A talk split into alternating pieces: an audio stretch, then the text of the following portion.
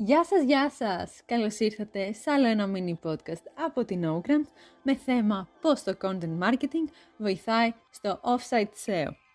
Πάμε να δούμε όμως πρώτα τι είναι το SEO και συγκεκριμένα το offsite SEO. Το SEO είναι μια στρατηγική η οποία βοηθάει την επιχείρησή μας να εμφανίζεται οργανικά στα αποτελέσματα αναζητήσεων και εφαρμόζεται μέσα στο περιεχόμενο το οποίο παράγουμε. Το Offsite SEO αφορά ενέργειες που κάνουμε σε τρίτα sites και platforms με σκοπό την ανάδειξη του δικού μας website.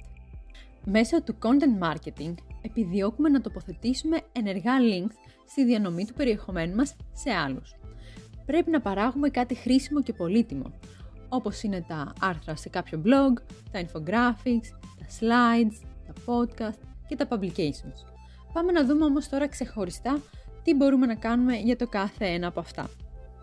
Σχετικά με τα άρθρα σε κάποιο blog, όταν τα γράφουμε για το δικό μας site, υπάρχει πιθανότητα να τα δει κάποιος publisher, να το βρει ενδιαφέρον και να το αναδημοσιεύσει στο δικό του site, βάζοντας ως πηγή το δικό μας. Βέβαια, αν έχουμε καλές σχέσεις με κάποιους publishers, μπορούμε να ζητήσουμε να δημοσιευθεί το άρθρο που έχουμε γράψει στο δικό του site απευθείας.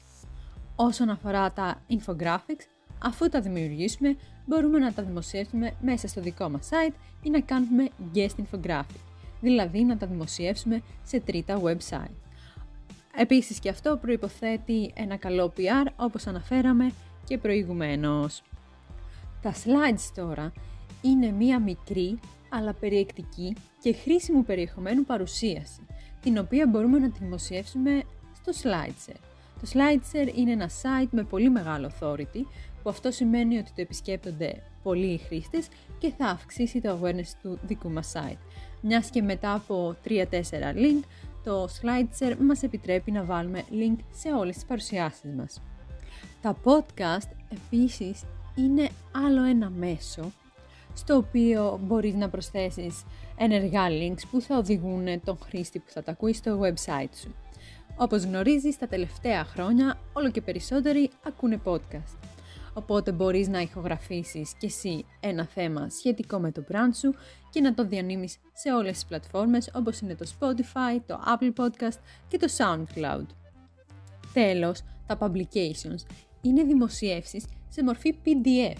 Εκεί μπορείς να προσθέσεις επίσης links ενεργά και η Google σε αυτή την περίπτωση μπορεί να τα διαβάσει αυτά τα publications και να τα καταλάβει.